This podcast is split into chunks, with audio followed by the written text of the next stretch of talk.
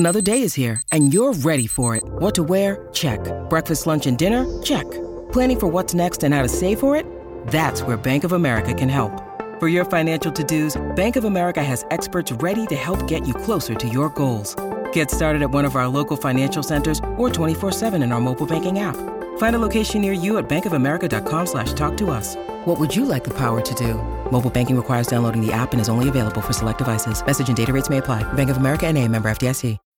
When you need mealtime inspiration, it's worth shopping Kroger, where you'll find over thirty thousand mouthwatering choices that excite your inner foodie. And no matter what tasty choice you make, you'll enjoy our everyday low prices, plus extra ways to save, like digital coupons worth over six hundred dollars each week. You can also save up to one dollar off per gallon at the pump with fuel points. More savings and more inspiring flavors make shopping Kroger worth it every time. Kroger, fresh for everyone. Fuel restrictions apply. Hello and welcome to Motherfocloir. We have an exciting episode for you today, which myself and Peadar talk to a Derry woman in London called Maeve McDaid. As this is a podcast about words and their meaning, certain terms and their misuse can often lead to problems for administrators, for researchers. One of these is the term the U K. What does it actually mean as opposed to Britain, Great Britain, England? What happens when these terms are used interchangeably? How does this affect how migration from Northern Ireland is measured or noticed in Ireland? What happens when we talk about differences between the U K and Ireland? How much valuable information is being lost in these chasms of misunderstanding? It's a great episode. Can't wait for you to hear it. But first, a message. Motherfolklore is made possible by the support of listeners who support the show on Patreon. Listeners like Holly Bauer and Oscar Akira, girl Mila Mogwiv, Holly, August Oscar. Patreon supporters get access to bonus content, such as live episodes on Wednesday nights. At the moment, we've recently had guests like Niamh Lear and Ronnie Hill. This particular Wednesday, we had Carl Kinsla, the star columnist from Joe dot I E. Carl is actually leaving Joe this week, and we got to speak to him right after he announced it. And he had some very interesting views on the state of journalism in general in Ireland at the moment, as you can listen to this clip right now. Do do we have a problem with one-trick pony columnists who kind of do the same version of the same article every every two weeks? Yeah, one hundred percent, because it's, you know, obviously the substance of the article can change, but in general, you have a lot of columnists who they're, it's a very clear goal, which is to rabble rouse and to incite anger and to make people annoyed. It has a double effect because you make your enemies angry at what you're saying, and then you make your allies angry at like the subject of your article, you know, whether that's like immigration or like travelers or like rights for women or whatever, you know, like you'll have all the, you know, all these columnists who rail against all of these extremely basic issues of human rights, uh, which is just something that somehow became normal. Like so somehow it's a normal thing in society that we accept on the basis of everyone's entitled to an opinion, that we can have writers who will frequently go against what are just accepted tenets of like basic human rights. If you decide to support the show on Patreon, you can get access to that live episode or that video episode, as well as the recent ones. And there are also discount codes for art by Kirsten Shiel and a range of other benefits. And now, the show.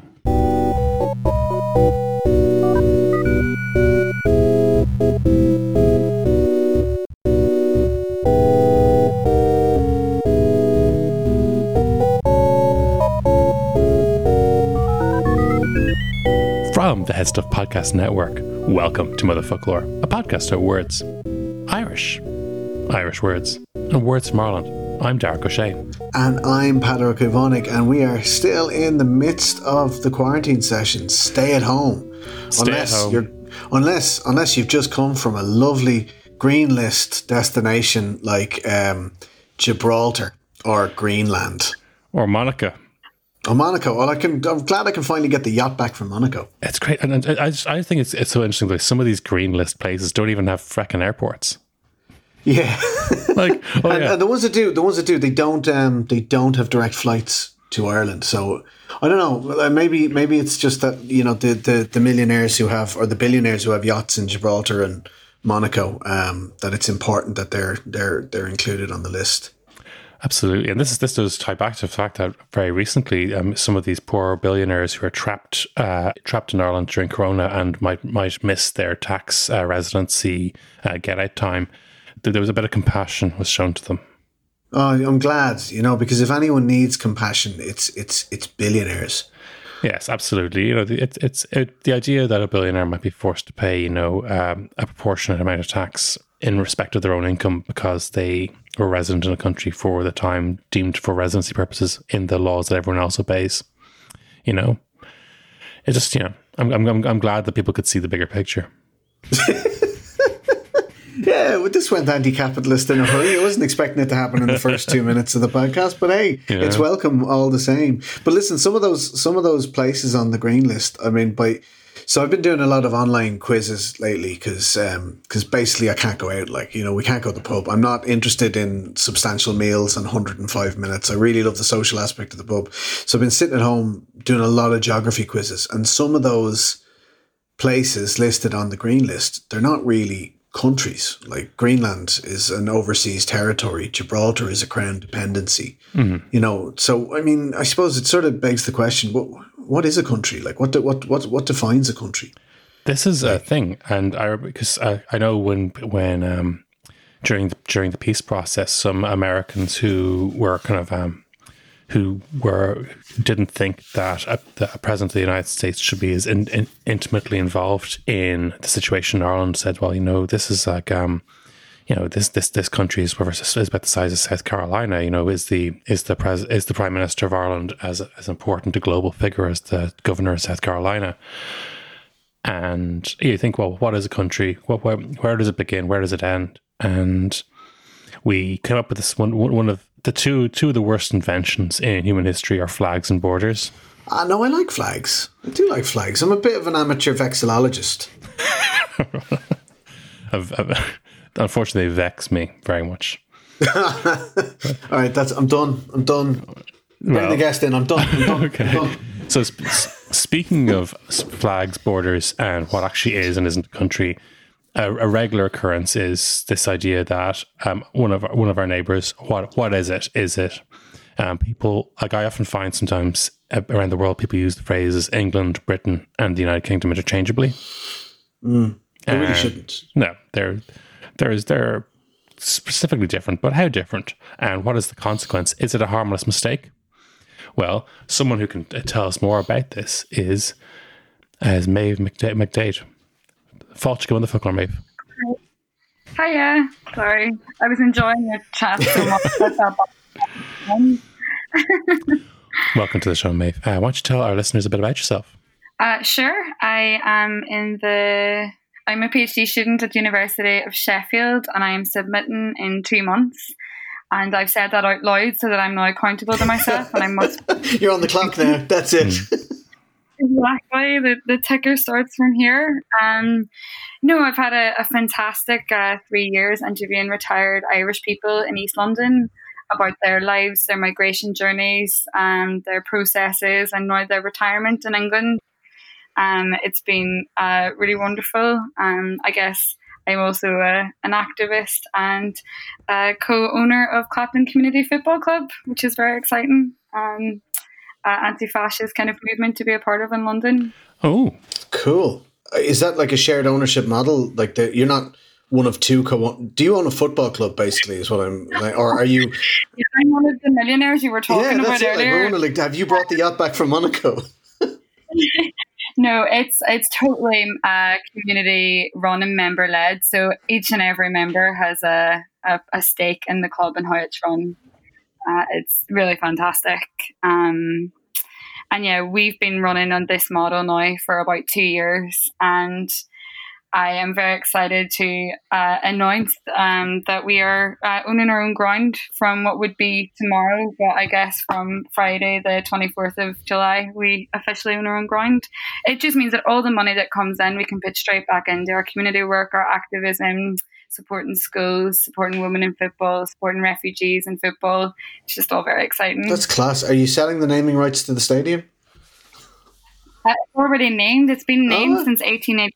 Oh. So it's the Old Spotted Dog Ground. Oh, that's um, so cool. Yeah. We are, however, going to be naming the bar, and apparently I'm not allowed to call it Free Dairy Corner. So we will to a vote um, to our members, but I'm going to try and push for Free Dairy Corner to be an option.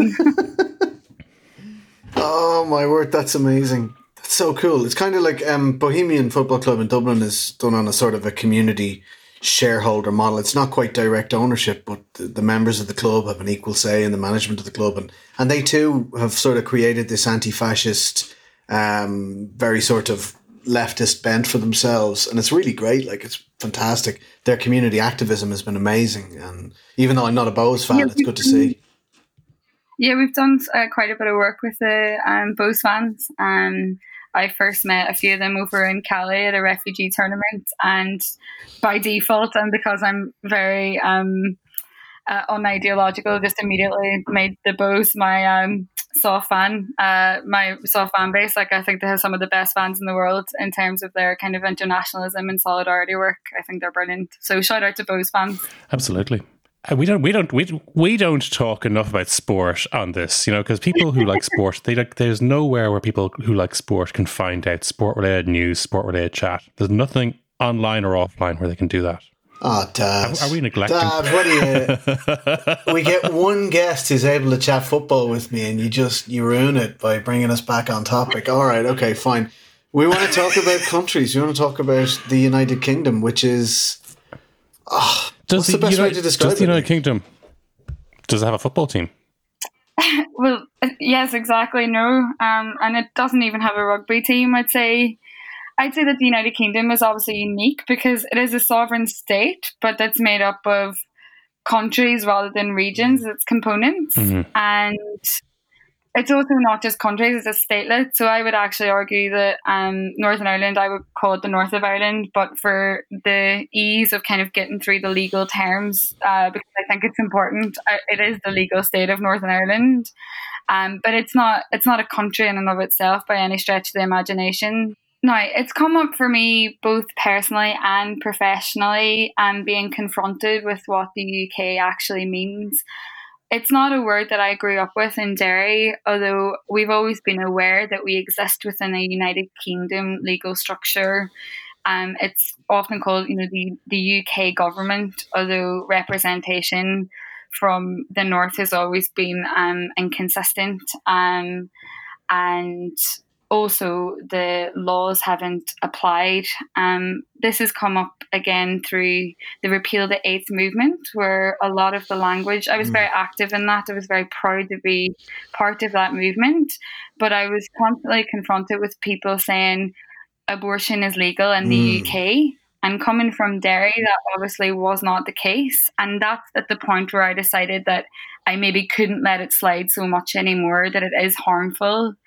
It was at the point in two thousand seventeen um, when the coalition government came in that most people in Britain didn't even realise that uh, that abortion was totally criminalised within the U K, as in, in Northern Ireland, that there was actually trials going on and there was actually people facing imprisonment. So I think that confrontation really helped to move the conversation along of it's no longer um, harmless or apolitical to talk about the U K as a homogenous bloc or as an identity. Mainly, as I say, it came about because of conversations around abortion rights, but also we need to look at identity and how important identity is to individuals. Mm. I, like many other people um, from the six counties from Northern Ireland, are a part of the legal structure of the United Kingdom, but we don't have a United Kingdom identity. Irish is our identity.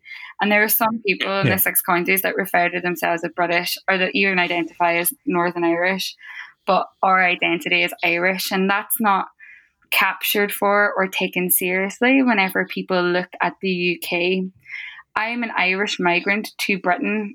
Specifically, I'm an Irish migrant to England. In academia, in the academy, we often find articles and people carelessly saying Irish migration to the U K. What does that speak mm. to Irish citizens from the six counties, that they're not mm. uh, visible, that they don't count? That's that's the nub of it. Like if I if I took a job in, in Newry or Belfast, would I theoretically in an academic treatise be referred to in the same way uh, my friends who emigrated to London are? You know, exactly. Would I be an Irish migrant to the to the U K? Even though I certainly wouldn't feel it, and culturally there wouldn't be uh, there wouldn't be that migration shift because I'd only be going to, to Belfast or to, to Newry for, for work. You know, like my, my, my, my brother-in-law used to work in Belfast, and he lived in he lived in North County Louth. Um, like so, he would get the train from Dundalk to Belfast. Is that is that emigration every morning at seven o'clock? You know. And I, and I think that's the point. You know, particularly in the border countries, there's always been a kind of natural um, uh, overlap and crossover between work and, and play. You know, I, I grew up half in Donegal, um, and and this is a an interesting point as well. When I first moved here, uh, people would extensively tell me how well I wasn't really Irish because I was from Derry. Uh, I remember at one point I was nineteen and an Irish person from Dublin saying to me, yeah, but you're not really Irish. To tell people that I was from Derry, I wasn't embarrassed to be from Derry, but I was embarrassed about having to fight with people every time I told them where I was from, because they'd either meet it with, do you mean Londonderry, or Ooh. You're basically British, or yeah, but you're from the U K. And, you know, given that uh, straight out of a kind of, you know, uh, a peace process in terms of really defining your identity, that being significant to that, to have it ripped away so socially and casually, uh, was such a formative kind of time in my time in England. I've obviously come a long way since then, and I'm now unapologetically, you know, very proud to be a Derry person from Ireland, but that's still met with people who want to correct me or tell me where I'm actually from. Um, and that and that definitely happens on both sides, on both Britain and uh, kind of from people from the twenty-six counties as well. It's a, it's kind of a an unfortunate erasure, like, and it seems like I'm I'm so glad you mentioned that, because that was going to be my point, that it does seem to happen on both sides. That, you know, you're in you're an Irish migrant to uh, Britain, more specifically to England, even more specifically to Yorkshire, uh, and. You know, that like within within that paradigm, you're surrounded by people who don't really acknowledge the existence of Northern Ireland. And then when you come home to Ireland, you've got a, a predominant amount of the population here who are kind of correcting your lived experience and erasing your own opinion of your own identity. And and that's it's it's just so unfortunate that it happens on both sides. It's absolutely ridiculous. Absolutely. I think... And don't get me wrong, like, I do enjoy, like, a lot of, I, I hate phrasing it like this, but I do get a lot of social capital by being from Derry. I think Derry Girls has done a great uh, service to Derry people across the world. It's suddenly very cool and popular to be from Derry. Um, but I do think I'm I'm a lot more serious about how I engage with people about why they get to own Irish identity. So it's interesting that second and third generation Irish people have sometimes more social access to an Irish identity than people born on the island of Ireland. Um, I think the same is true to a certain extent of the diaspora kind of across the world. And, uh, you know, I've had Irish Americans telling me, well, I'm not really Irish. You know, their parents are, or their grandparents are from Mayo, so they're more Irish than me, even though I was born in Derry. Um, oh, I also just need to say, although my PhD is at Sheffield, I do live in London. I'm very much a part of a London Irish community as well. Um, it is confusing, but I do live in London. Oh, so you're not a Yorkshire separatist. I'm so disappointed. No, one of my one of my favourite independence movements around the world.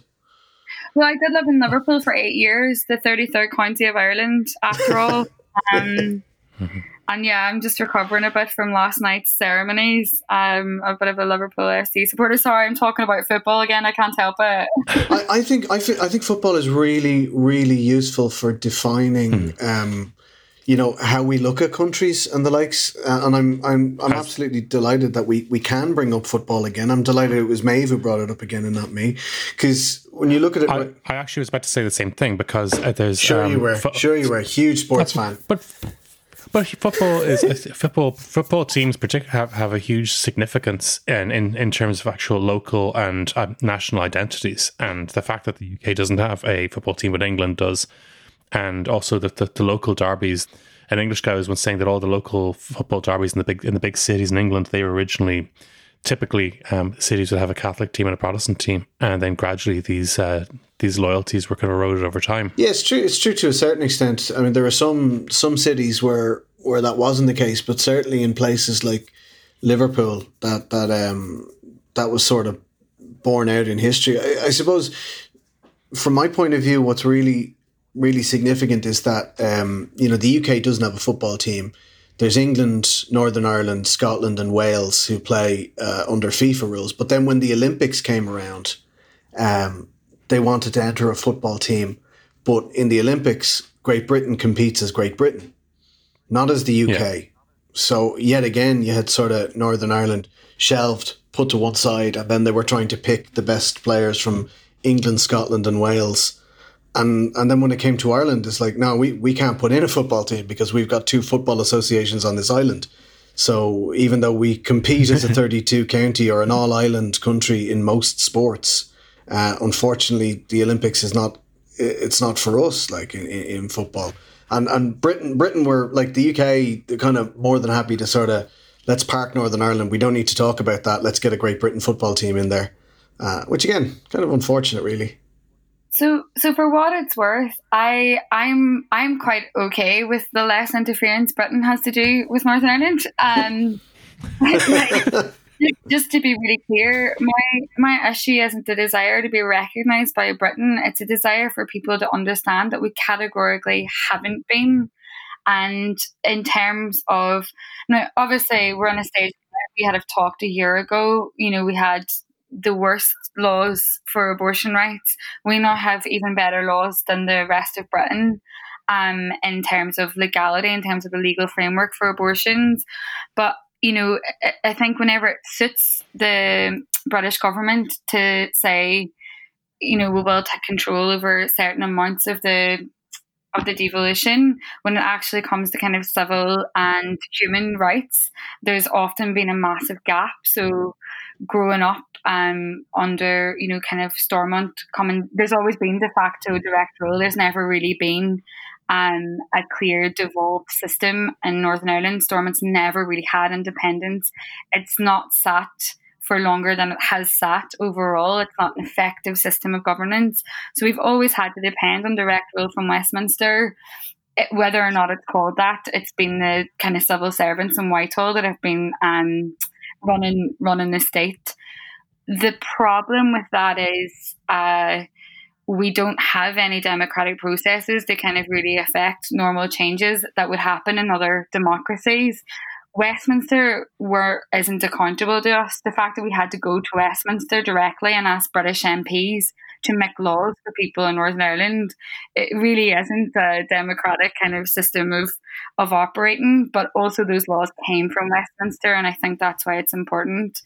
So just to kind of sum up that point, because it can get quite clunky, there mm. is a a government, but we don't have much representation in it, and the representation that we do have is from the D U P, which I'd hardly say is kind of uh, representative of the majority of people in um, in Northern Ireland.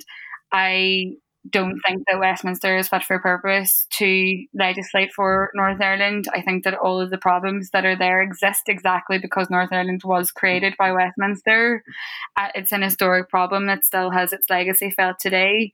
But for me, on a purely academic sense, whenever people talk about the U K as if it has a coherent or consistent legal structure in all the regions, and that's what academia is often, it's looking at the kind of personal or legal impacts of everyday life in different in different capacities. By talking about Irish migration to the U K, you're ignoring the people from the six counties who are Irish and moved to Britain. By talking about the U K experience, you're failing to account for the fact that there was a Uh, you know, the Troubles and uh, peace process that happened in one of those regions. We can't be comparable to people who grew up in Bath. You no know, shade on Bath specifically, but yeah, absolutely. All my best friends are from Bath. But I mean, I think that one of the biggest arguments that I can anticipate coming towards me is that you can say that about any region. And that is certainly true, except that the British Army didn't have a presence in any other region in the U K except for Northern yes. Ireland. And that has had such a material impact mm. on existence and identity, and it's also something that British people are rarely confronted with. I recently had to write an article because on the Victoria Derbyshire show um, she had mentioned, well, you know, we wouldn't know what rubber bullets are like in the U K. Oh god, and I remember that that was such nonsense. Yeah, and, and obviously I felt so compelled to write something because I think the majority of British people really do just have a total blind spot on what happened within the U K borders. Mm. Um, so sorry if I'm rambling a bit, but I think this is why it's important. Yeah. But I think crucially, hearing other Irish people talk about the U K is, I think they never mean the U K, they always mean Britain. So I guess also maybe using this platform to say really challenge yourself on why you're using the U K and do you really mean the U K? Do you yeah. mean Britain? Because in order to kind of decolonise our language and really look at what the U K means, it's the United Kingdom of Great Britain and Northern Ireland. That's that's the logical extension, right? And I doubt that's what people really mean. Can I just delve into something there? Just this idea of of talking about the U K as if it's in any way homogenous. I mean, we've always known, or at least we should have always known, that like Scotland has a completely different legal system to England and Wales. And even as a devolved region since devolution, Wales has a certain set of powers that can mark itself as separate to, to England, as as we've seen much to my delight uh, over the covid nineteen pandemic, with English tourists being turned back by Welsh police. Um, I have just lived for those Twitter videos over the last couple of months. They've been a rare bright spot in a very, very dark period of time. But like, add to that, the, the you know, the obviously the unique history of the six counties of Northern Ireland. I mean, there's no way we should be talking about a homogenous British experience, never mind a homogenous U K experience. Why, why do you think it is people do that? Is it ignorance, laziness, or, or some form of wishful thinking? So I do have a theory. Um, I I've spent a lot of time interrogating why it bothers me so much, and I really wanted the evidence to kind of back up um, like how I was feeling. Um, and that's not necessarily methodologically a good way to find something. If you have a problem and you just look for things to back you up, it's not something that I'm saying is ethical, but I really wanted to interrogate why I was feeling this way. And basically, when I was growing up, you never heard of the United Kingdom and, and, and Derry, certainly. But what my research has kind of led me to, and this is not research that like I'm going to publish, it's just something that I've been so fascinated by, the rise of uh, fascist groups in Britain, in particular in the sixties to eighties, like the National Front, the British National Party, and other kind of splinter groups, as well as a global insight into what being British and the British Empire actually meant. Saw the U K rise um, in vernacular and use. So I actually did a search um, that showed Britain going out of fashion as a word consistently from the nineteen eighties, simultaneously mm-hmm. where the U K and the United Kingdom saw a rise. So normal middle class or educated English people were no longer comfortable saying that they were British, but that they were from the U K. So for them, because it was uh, an, ac- an acronym, uh, the United Kingdom for them sounded much more palatable than being from Britain or British. So I think this is how yeah. it kind of socially and casually happened. But what that actually means is for English people to feel better about themselves saying they're from the U K, that's the United Kingdom of Great Britain and Northern Ireland. You almost want to say it back to people, because then as soon as they're confronted with what it actually stands for, they might feel a wee bit more uneasy. You'd very rarely find people in Scotland saying they're from the U K. You'd very rarely find people in Wales saying they're from the U K. It's a very uniquely English phenomenon where people identify as being from the U K because associations with being English and being British has got uh, too many problems associated with it, right? People from the Republic of Ireland, in my experience, and talking very um, openly and casually with people, it's just easier for them to talk about the U K and the U S that they never really mean Northern Ireland. They don't see Northern Ireland as being part of the U K. But while it is, and while our laws and while our system of governance is so um, dysfunctional, it's actually an important, you know, this is a podcast on words. It's such an important point of, well, we have to be clear and we have to correct that. You know, we look at the uh, Black Lives Matters uh, protesting, and people are talking about a U K police force. There, there isn't a U K police force, and the Metropolitan Police is exceptionally racist and should absolutely be, you know, taken to town in kind of the extreme levels of racism. But if we talk about a U K police force, then that kind of belies or um, it undersells the kind of inherent problems that each and every U K uh, uh, region force has. So the Scottish police force is a very yes. different system from the Northern Irish. Like the P S N I, it was born under the uh, uh, Royal Ulster Constabulary, the R U C, kind of notoriously one of the, the most violent and reprehensible police forces in the world.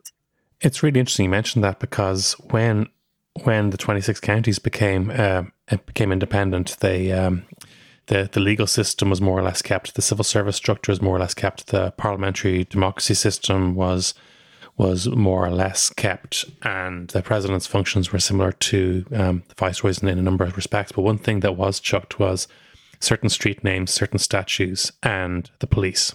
Yeah.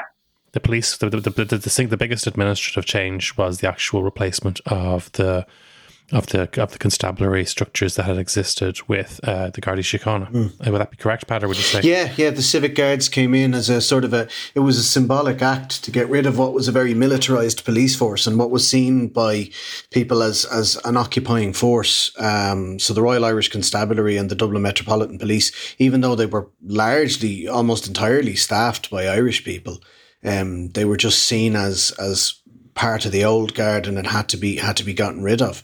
Um, surprisingly enough, you, you you know you mentioned that they felt no such uh, antipathy towards the uh, the civil service. Uh, you know, the real government of Ireland, and actually held on to a huge amount of the administrators and the senior civil servants mm-hmm. who had served under the British government. Um, and, you know, held on to a lot of the cops as well. But I think moving to an unarmed, non-military uh, police force was, it, look, it was a positive step at the time. It was probably the right thing to do. And there was a, and, and there was, if, echoing what's happening now, there was a lot of um, statue removal and street name revision. Yeah, possibly not enough. If you ask certain, cer- certain, certain county councillors in Cork, definitely not enough. Well, that's um, one, very... One, one yes. thing that is interesting, and it's worth noting, and it's a total segue, but like that the street name removal and the streets renaming and things like that, that had begun long before independence. Uh, and it be- it began as like the, the democratic electoral process started to take into account a, a sort of a, a more of a, a broader spectrum of views. So you had like O'Connell Street was being known as O'Connell Street long before Uh, independence. It, like the shift from Sackville Street sort of began um, in the early nineteen tens, uh, before the Easter Rising, before nineteen nineteen and the War of Independence, before the declarations, uh, before the, the treaty. Um, so it was kind of, you know, that was that was long happening. But yeah, there was a lot of statue removal in the few years afterwards. Like we sent the statue of Queen Victoria to Melbourne um, rather than just, just wrecking it. We just said, does anybody want this statue? Which I thought was pretty sound. Some, some money must have changed hands there. I'll sell you a statue. I was going to ask if she had been quartered and sent to like four different parts of Australia, but no, it sounds like... yeah, we we, um, we we stuck our head up on the border as a warning. so I think, but I think that's what's really interesting is um, before partition, Ireland as an island has ten thousand years of shared history.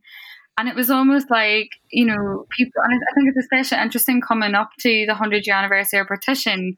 You will have people celebrating their liberation from from the British kind of rule, but it wasn't, it wasn't unilateral, it wasn't across the island. Yeah. And, and yet we're the ones who are made to feel shame for not really being Irish, whenever up until a hundred years ago, everybody was kind of under this uh, dynamic. I, I think it's a really interesting concept to look at our shared uh, history, and then all of a sudden it's not shared anymore and we're different and less Irish. I think that that's um, it's such a shame. It's probably the most yeah. effective thing the British could do was to divide us, not just with a land border, but also with this kind of ideological or Um, you know, emotional kind of difference. But, uh, but I think I think Maeve, a, a large part of that is just down to the idea that, like, while there's thousands and thousands of years of shared history on the island, it's it's a cultural shared history, and the idea of Ireland as an independent nation in the world is very young. Like, it's very young. The the idea that everybody on this island was part of one nation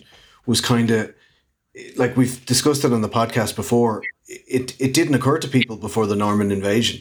You yeah. know, it just it just wasn't a thing. We we had a shared culture, but there were loads of different nation states on the island. And then that was kind of retrofitted by Shahrún Cates and then Fearse Fassair Éireann in the early sixteen hundreds, round about the time of the Flight of Earls. He started to reminisce and, and write this historical fiction about high kings and how we were once this great nation in the world. And that that that's kind of, that's resonated in the Irish psyche. But realistically, we don't have that experience of being one nation. And I think that kind of feeds into this unfortunate partitionist mentality around a huge amount of Irish people who identify as Irish, and that we in the Republic of Ireland are actively telling them they're not. And that's what's really, really shameful.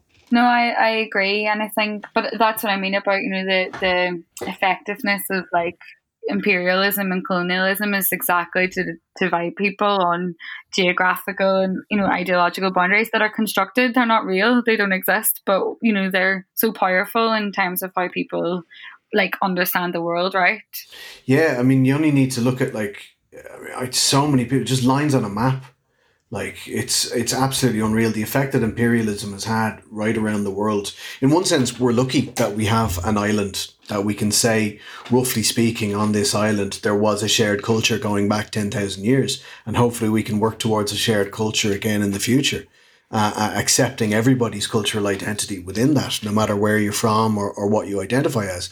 But, like, for other for other parts of the world, it's just like, some British engineer or a civil servant or surveyor with a map just said, right, that's a country, that's a country, that's a country, and I don't care what the people there think. Uh, and yeah, like the effect has been staggering.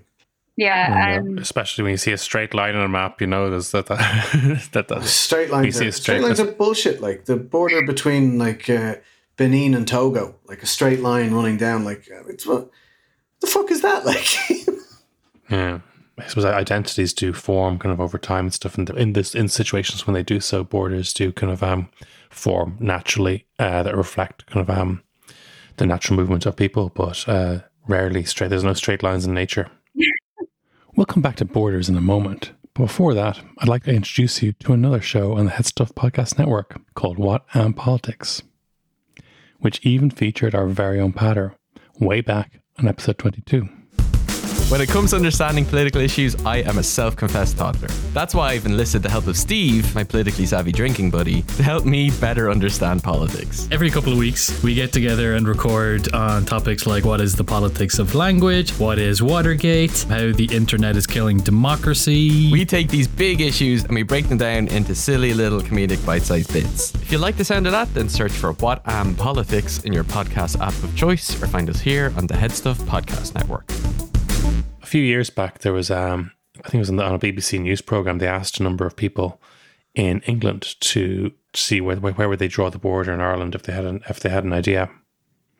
And a lot of people, kind of, they just couldn't get it right. And when people, a lot, they got a lot of criticism in Ireland, people saying these English people, they draw, drew the border between you know, the Republic and and Northern Ireland, and they drew kind of like a straight line from like Galway to Dublin. Or, and sometimes they even drew, some of them even drew vertical lines, like they just hadn't uh, hadn't a breeze. But like, if if you didn't know, and say if someone didn't know where the border between Germany and Poland was, you draw a line based on what you think would be logical. And the actual the actual border that exists on the island of Ireland isn't really logical. If you were going to create two states on one island, you probably wouldn't put a border there. It was, it was very like, I'm sure you know, it was obviously just so ideologically driven of the nine counties in Ulster in order to keep a Protestant majority.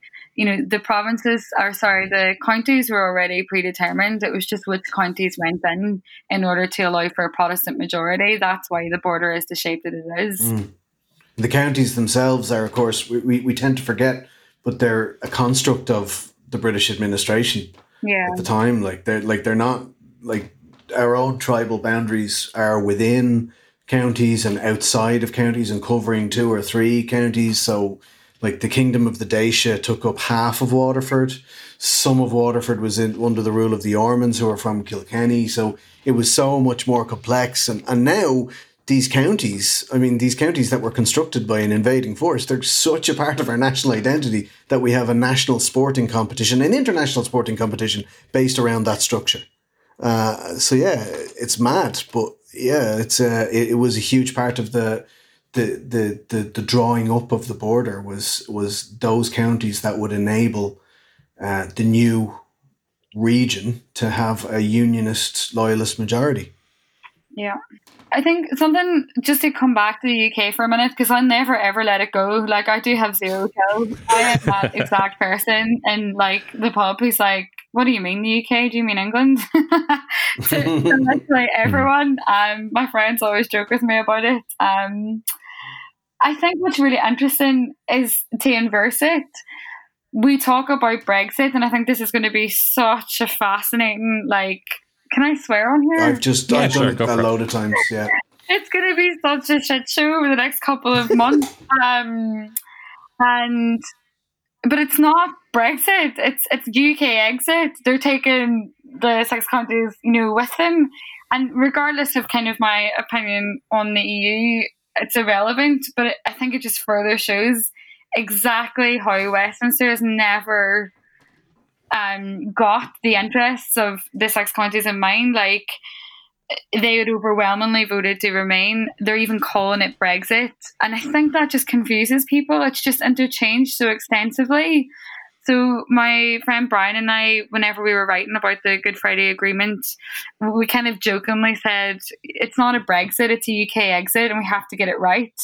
And we got wound up, so the people were laughing at us because they're like, we just, you spend so long trying to get people to not to say the U K. I'm like, no, no, I'm okay with people using it whenever it's correct. Whenever mm. it's, like, right, that's fine. It's just never, ever, ever right. And it shouldn't be right. The U K shouldn't exist. It's an absurd kind of concoction of empire. It's, you know, Boris's kind of proudest accolade is his nations all together under one roof, and we should do everything we can to break up that union. But um, I don't mind it whenever it's right, and if anything, I would really encourage people to use it correctly. But it's just so rare that it's ever used in a correct way. But ironically, Brexit is one of the times that it is. I think um, Brexit being used as a term, like a portmanteau of Britain and exit, yeah. has shown just how willing Westminster would be to throw Northern Ireland under the bus exactly. at any opportunity. Yeah, absolutely. And, like, don't get me wrong, I didn't buy the argument that, um, I didn't buy for one second that people would be kind of up in arms if there was a hard, a hard border between the north and south. I, I I don't think that that's inevitable. I don't think that that would happen. But I also hate this idea that we're also inherently violent. Uh, the problem is we lack any, any democratic structures to voice our um, concerns and opinions. We don't have representative government. The uh, Good Friday Agreement has enshrined sectarianism and given the D U P an unprecedented platform in the last kind of five years, but it's, there's not an inherent violence in the six counties either. And the way that we were being used as political footballs by Liberals, like, think of what Brexit will do, it will bring the Troubles back. Like, it was genuinely so infuriating and reduced us all to just savages who just want to fight at any cost, which I think is just so deeply unfair and takes away kind of the problem, which was the British presence there in the first place. That's where the violence came from. Yeah, I think uh, it's kind of, to bring it back to football, it's like um, to, to, there's there's there's something that's leveled against footballers all the time, that, like, they get penalized for celebrating in front of the opposition fans, and it's called inciting violence. Yeah, and it's it completely and totally erases the the character, the personality, and the individual experience of the fans. You know what I mean? And in in this instance, what, what you're looking at is is a kind of a Northern Ireland being used as a talking point, and something that completely and totally erases the the individuality, the personality, the character, the lived experience of any of the cultures present in the six counties, be they loyalist, unionist, uh, you know, Republican, nationalist, or neither. And it just completely and totally takes it away. And it it sort of it always always. goes back to the othering of people in Northern Ireland, both by people in the Republic of Ireland and people in Britain. That, like, for some reason, the violence just happened. That there yeah. was, like, this inherent tribal violence, and that it was a petty squabble over differences, rather than actually being based on things like the the, the demand for civil rights or or the disenfranchisement of of a minority. Um, you know, which were the true driving factors behind it. Yeah, absolutely. But yeah, sorry for bringing it back to football. It just it just struck me. And you know, struck Pat, me like, if if football's coming home, where is home? Germany. Well, yeah. Before maybe before you, before we wrap up, I mean, maybe um, you've you've done some wonderful work with um with retired Irish people in in London, and maybe where we can people find out more about that and maybe support it if they wanted to. Oh, um, thank you. I've I've really enjoyed the process of um my research, getting to know uh, hundreds of retired Irish migrants, with them all very generously sharing their time and their journeys uh, with me. I think what's really come out of the research is this um, maybe generational divide, that whenever they migrated over here in the fifties and sixties, they felt part of a long tradition of of people who came over here and, and grafted and who were deeply connected to the generation before. I think there is a little bit of a, a loss that newer generations coming over are maybe less interested in in the kind of older Irish community. Um, and that's certainly something that, you know, I've kind of maybe noticed there's a bit of a gap in terms of um, kind of continuing that tradition of supporting uh, the older communities. Now, I have to say through lockdown that did change considerably. The London Irish Centre did an appeal, as well as the London Irish Elders Network. And, and there were things happening all over Britain. It's just that I live in London. I'm more aware of what's happening there. Um, but in terms of people really rallying together, uh, Irish people in England are still the most likely to have early onset dementia. They're more likely to live alone than any other ethnic group. You know, there are still definitely um, some very serious social problems that they're facing. So having people on board to support them has been incredible. But their journeys were hard so that ours could be easy. And I think really championing the voice of that generation of people is, is something that's so important and something that everybody should seek to learn more about. Um, there's an incredible documentary Definitely. called The Irish in England. It's on Vimeo. Uh, I'll send you a link. You can tweet it out. And it's just a beautiful documentary about uh, people who pro- it was made in the eighties, about the generation who come in the thirties and forties, and about how they die Irish even if they buried them in London. And something they said that really resonated with me, and before we hit record we kind of touched on it, was this idea that they almost felt more Irish than the Irish back home, because they had to create a culture here. They had to create a space for them to be um, themselves in a in an English context. So from the nineteen fifties, they set up their own Irish-specific dance halls because the English ones didn't speak to them. They wanted a home away from home. And now in retirement, they've recreated these kind of dance halls where they meet, you know, every week or every month to dance to Irish music, just as they had whenever they first arrived.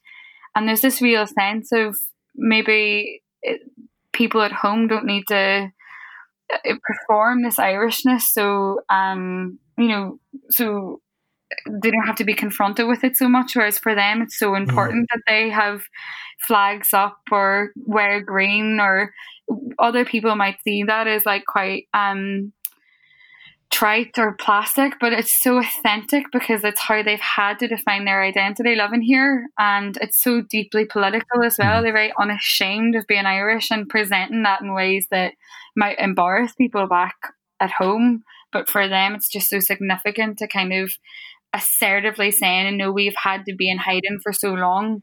We were not welcomed whenever we first arrived. For so long we were othered and isolated and treated badly, but you know what, now we're in our seventies and eighties and it's about fuck you to everybody else, we're Irish and this is how we and it's, it's yeah. so inspiring. Like every time I go, it's like, you know, that moment in, in Braveheart whenever they kill him and you're like, right, how do I get the Brits?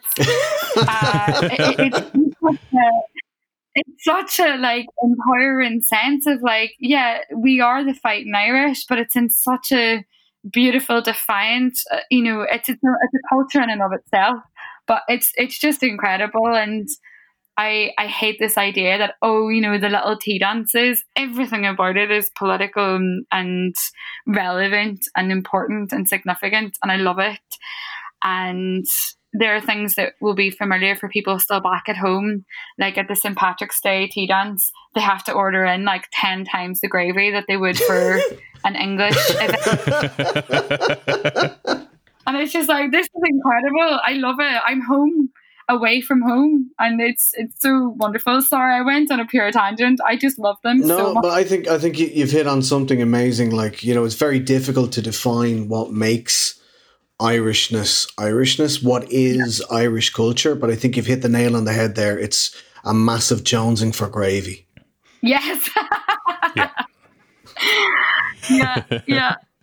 No, it's beautiful. Amazing. It's lovely, and it's great to see that that expression of identity and culture is is first of all that it's possible, because God knows, like I, I mean, I don't know how old you are, Maeve, and I won't ask, but Darach and I would remember a period in time where the Irish identity in in in, in Britain would have had to be kept under wraps to a certain extent, and and it, it's absolutely fantastic mm. to see people celebrating that now. Yeah, and I think, like, that's obviously, you know, and ironically, given that we were talking about the U K, it was Derry and Belfast accents, it was six counties accents that were immediately targeted under the Prevention of Terrorism Act that was created to mm. racially profile Irish people. And yet, you know, a lot of people from the South were embarrassed. So there was a big division in the Irish diaspora in London about, yeah, but I'm from I'm from Mayo, I'm not from Belfast. That kind of division as well was really strongly felt by a lot of um, uh, people. It also, for some of my participants, made a lot of people who had maybe identified with unionism more strongly after they migrated here and uh, suffered harassment and discrimination under the police suddenly found themselves becoming very anti-British and uh, anti-the state. Um, but I'd say, you know, all of these stories are individual, and there was certainly no clear-cut way. There was a lot of people who maybe hid their identity or who were embarrassed of it. And, you know, some people still don't trust state uh, provision. Some people still don't want to go to the doctor because, you know, they're afraid of not being taken seriously or being, you know, just accused. Alcoholism was something that they felt that they were constantly being tarred with uh, if they had any mm-hmm. ailments. And um, lots of stigma around being Irish, whatever that means, right?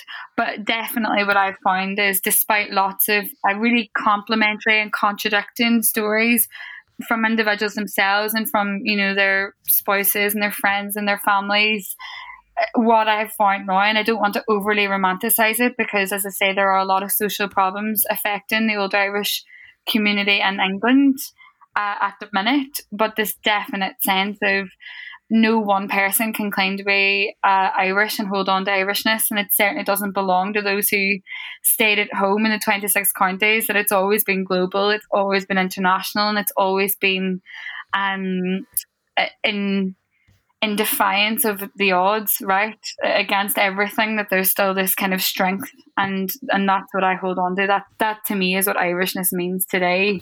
I think that's that's Fantastic. It, yeah. That's, I mean... Soch Ráite, as they say in Irish, like, well said. Soch Ráite. And uh, as we say goodbye, maybe uh, we will end with maybe your, your favourite Irish word or phrase, if you have one, maybe. Yes, yeah, so I do have a favourite Irish phrase, and it has a double meaning. Um, may the road rise to meet you, and also good luck. So, gan éire an bóthar leat. Ah, that's lovely. Yeah, it does have that. Like, it's kind of, it's it's gone into the English language as made the road, road rise to meet you. But, like, it's sort of, it also means good luck on your journey. And I, yeah, I like that. I like that a lot, actually. Can I read Bower, that's, that's class. Yeah, it's definitely my favourite. Maeve McDaid, thank you so much for joining us today. Girl, Mila Mogwiv. Thank you so much. So, until the next time, it's a Slán Weimse. And it's a Slán Weimse. Mind yourselves.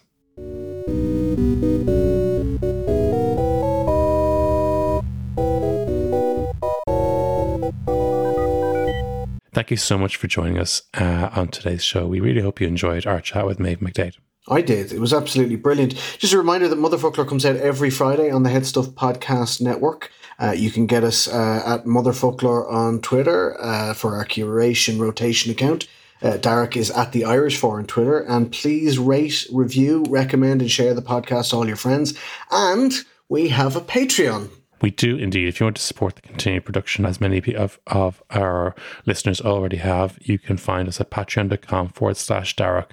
You will get access to additional content and other b- bonus treats, including um, including discount codes for, for Irish-related content, um, live episodes, and all sorts of all sorts of great crack all together. we're very grateful for everyone who has supported the show. Thank you very much to Brian, our long-suffering and very talented producer.